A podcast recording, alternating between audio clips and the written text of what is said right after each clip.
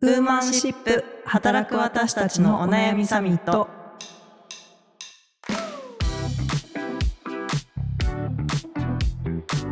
皆さんこんにちは。ニュースピックス 4W の中道香です。同じくニュースピックス 4W の佐藤由美です。この番組はニュースピックス 4W がお届けする次世代を担う女性がリーダーとしての一歩を踏み出せるように女性に関する主要ニュースやリアルなお悩みについて語り合う番組です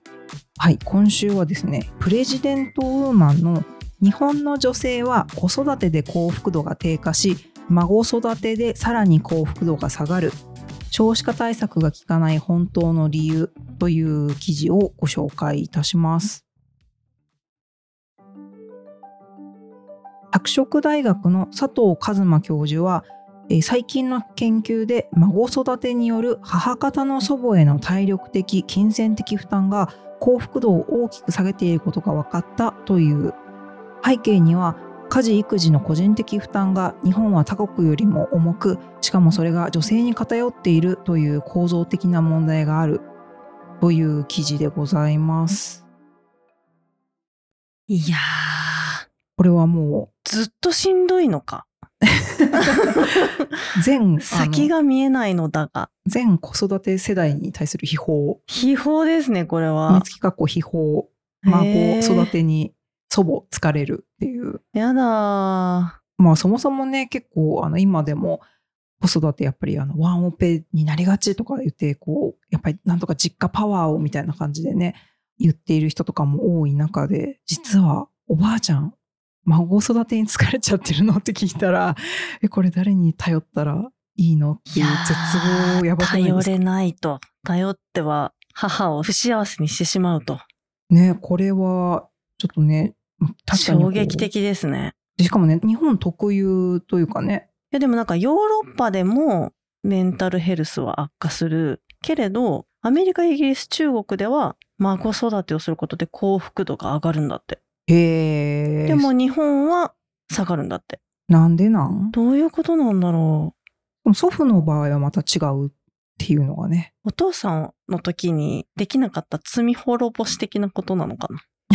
おじいちゃんの場合。子育てあんまりコミットしてこなかったできなかったな孫は可愛いなっつって。ああでもあのさっき要約のところでもお伝えした通り母方の祖母への体力的金銭的負担？金銭的にもおばあちゃんに負担なんですね。ねえ。まあねでも確かにそうだったな。私まだあの子供が保育園行ってる時はいはい。1歳2歳ぐらいの時かな。なんかそう呼び寄せるつもりはなかったんですよ。呼び寄せるつもりは なかったんですけど 子供がインフルエンザになっちゃってまた今週もが会社行けないのかって思った時に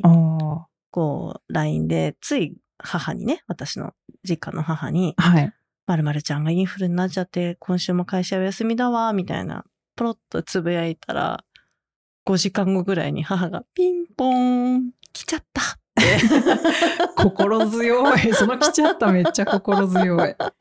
ゆみさんちだってご実家関西、ね、関西です、関西です。そうそうそう。新幹線飛び乗って来てくれたらしく、えー、来ちゃったっつって。めっちゃ優しい。ね泣いちゃいそう、ね、そんなことになったら。本当にですよ。来ちゃったっつって来てくれて。はいはい。まあそれはもう、あ、来てくれるんだってその時思ってしまってですね。あ、ヘルプ出したら。なんなんかあったら新幹線飛び乗ってくれるんだって思っちゃってですね。なるほど。あなんて言うんですかね。甘えですよね。ああ、また体調崩しちゃったって、こちらから言うでもなく、はいはい、来てくれと。ああ、もうほな行こうかって電話がかかってくるわけですね。こっちが言ったわけじゃないんだけど。向こうのそれ善意につけ込んでるやつじゃないですか。でも確かにね、母はそうやってね、大変だったと思いますよ。うん、しかもなんかそういう時えちなみにその逆にそのパートナーさんの夫の実家、はい、お姑さんに、はいはい。うん、そういうふうに「はあ今週もちょっと子供が体調崩しちゃって」って連絡するとかあるんですか、うん、えっ、ー、と連絡したことはないけど出張行くんだって旦那に言って、うんうん、俺も見れねえなってなって旦那のお母さんお姑さんに見てもらったみたいなことはあります。ああ、そこはやっぱりそこは夫からですね。ちょっと見てくれないそうそうそうそうそうそう。うん、そうなるとやっぱり父方母方でいうとやはり母方祖母の方がこうちょっとそうですね。私から連絡しやすいのはやっぱり自分の母なので。そうですよねそうどう考えてもそうですよねわかんないです。あの、距離感が、た距離っていうのは物理的な距離が、例えば夫の母が都内済みだったりしたら、多分夫の母に連絡してたと思いますけど、はいはい、うちあの、関西と北海道なんで、両方ちょっ両方と遠隔地で、はい。遠隔だったの難しいですね。どういうメカニズムで、なんか、不幸せと感じてしまうんだろう？疲れちゃうのかな？純粋に。そうですねどれぐらいのバランスかにもよる気もしますよね。バランスですか？なんかどれぐらいの頻度で孫育てをお願いするかとか、あーちょうどいい頃合いが知りたいですね。このぐらいだったら孫疲れしないよみたいなそうそうそうそうそうそう。これぐらいだったら、おばあちゃんもすごい幸せ、ハッピーって思ってくれて、両親側も、あ自由が得られたって思って、お互いハッピーって思える、うんなんか時間。例えば、それが1日に30分が週に何回だと、トータルで210分だけど、でも、まとまって210分来られちゃうとしんどいのか、なんか毎日5分でも毎日来られるとしんどいのかとか、うんうんうんなんかそういうのを知りたいですね。確かにそうですねうん。頼り満々な言い方になっちゃってますけど、はい。いやでも実際そうだと思いますよやっぱりそのこうやっぱ一番身近で頼れるところでこうやっぱご実家で結構あのなんだそれこそ上の世代の女性とかでよくえどうやってその今みたいに育休がその男性も取れるみたいな状況じゃないところで子育てしたんですか？とかっていうあのことを言うとなんかあの結構いやもう実家をその 近くに自分たちの近くに引っ越してきてもらってみたいなすごいパワープレイで乗乗り切ってるエピソードとかちらちらそうですよね。そう聞いたりするのでやっぱりいかにその祖父母パワーが支えてきたかっていうのは本当時代を超えて多分。なんかどれぐらいの頻度だとちょうどいいのか、あとはなんかアフターフォローとして、なんか感謝の言葉もないわって思っちゃうと、メンタルヘルスがうん。そうそうダウンしちゃうとか、もう毎回ちゃんとありがとうを伝えるし、かつなんかまあ、これ金銭的な負担もって書いてあるんで、ちゃんとこう金銭的なものを、もしくはなんか逆にこうお礼の品を用意するのかとか、はいはい。ギブばっかりではないっていうこととか、なんか月間でどれぐらいの時間とかどれぐらいの頻度だったらメンタルヘルスを崩さないのかとか、ちょうどいい塩梅。お互いハッピーと思える。ああ、孫って可愛い。なんか、よく顔見せてくれて嬉しいわって思ってもらえる。かつ、こちら側も、あ、お預けしてありがたいって思える。頻度ってどれぐらいなのかとかっていうのを知りたいなと思いますね。なるほど、うん。他になんかそういうふうにこうなんだろうご実家頼ったりとかなんかこうそれ以外でも周りにちょっとアウトソースじゃないけど頼みますってなったこととかってあります？そうですね。うちの場合だからどっちも遠方なんで、シッターさんとか、あとあとファミリー、何回か出てきてるファミリーサポートさんっていうその地区で、こう結構シルバーな方が結構安価に送り迎えとかをしてくれるみたいなサービスがあるんですけど、まあそれ結構、うん、ファミリーサポートさんは結構な頻度で使ってましたね。うんうん。愛さんのねゲスト会というか、うんうんでもファミリーサポートの話出てきましたね、うん。今、もうファミリーサポートではないんですけど、その時に知り合った方が、教員免許を持ってらっしゃる方だったんですよ、たまたま。はいはいなんで、あの、送り迎えとかはしてもらってないんですけど、週に1回家庭教師に来てくれるっていう。えー、そうそうそうそうそう、とかやってたりとか。すごいそこのご縁で、ですですですです。できるだけこの手が多い方がやっぱいいなと思いますね。なんかね、母母もやっぱりね、言うて私の数十上なんで、彼、彼女たちもね、いつも元気なわけじゃないですし、はい、まあはい彼らなりの旅行に行ってるとかね、予定もあるし、なんで、こちら側がお願いしたいタイミングで必ずしも見てもらえるわけでもないので、うんまあ、な何名かこう頼れる人っていうのがいた方がいいなと思うんですけど、なんかこの間、とある男性起業家さんと喋ってる時に、はいまあその方、最近お子さんが生まれたらしくて、まあその方は起業家で社長やってますと。で、奥様もしっかり働いてらっしゃる方みたいなんですけど、うんうんまあ、その方は今育休を取られてると。はいで、えーでも復帰するにあたり、旦那さんは仕事すごい忙しいし、自分もでもしっかり仕事したいって思った時にどうすればいいんだろうって思った時に、なんか、じゃあ、その起業家の男性の方が、えでも知った雇えばいいじゃんって言ったらしいんですけど、うんいうんやでもなんかそれは、なんかちょっと私だけズルしてるような気がするみたいなことを、はいはいはい。パートナーの女性の方がおっしゃったらしくって、うーん。あ、女性側にそういう意識ってまだあるんだなっていうことを、まあ男性の起業家の方がおっしゃってて、全然雇えばいいのにって。いやーそうなんかね女性のその気持ち的にもそのあのシッターさんにお願いしづらいっていうのがあるっていうのは結構ね、うんうんうんびっくりというか、そうなんですよね。もちろんなんか金銭的なね、負担もあるので、はいなんか、いや、お願いできる、こう、時間数とか、こう、結構限りがあるとは思うんですけど、それぞれの環境において。でもなんか、週に1回とかは月に1回、どうしてもこの日は、なんか他の人にお願いしたいとか、なんか、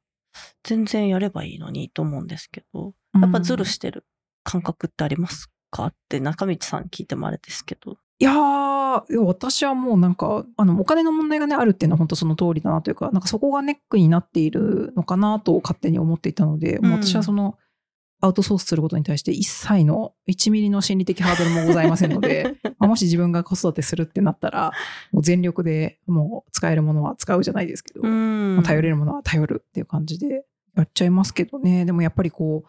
ううーんまあ子供のやっぱり面倒見るのが母であるみたいなユミさんもねでもちょっとそういうマインドの時期あったって言ってた。じゃないですか。うんうん。それででもやっぱりそれでもシッターさんにお願いしづらいとかは過去はなかったんですうん。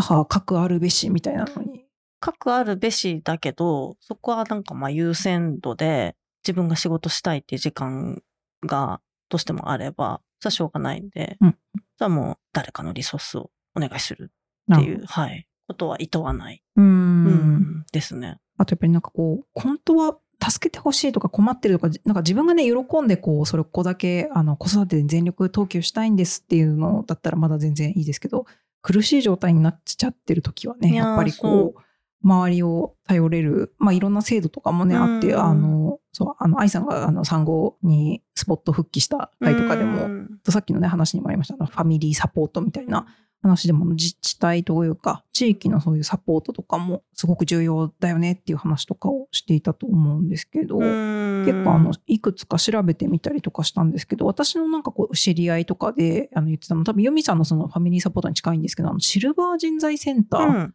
が結構いろんな自治体にあって、そこに登録されてる方が、やうん。っぱりなんかちょっと子育てとか、あとその、えっと、お掃除してもらったりしてた、シルバーさんに。ユミさんもやっぱり使われて、うん。使われてというか頼んで、うん。めっちゃ綺麗にしてくれるんですよ。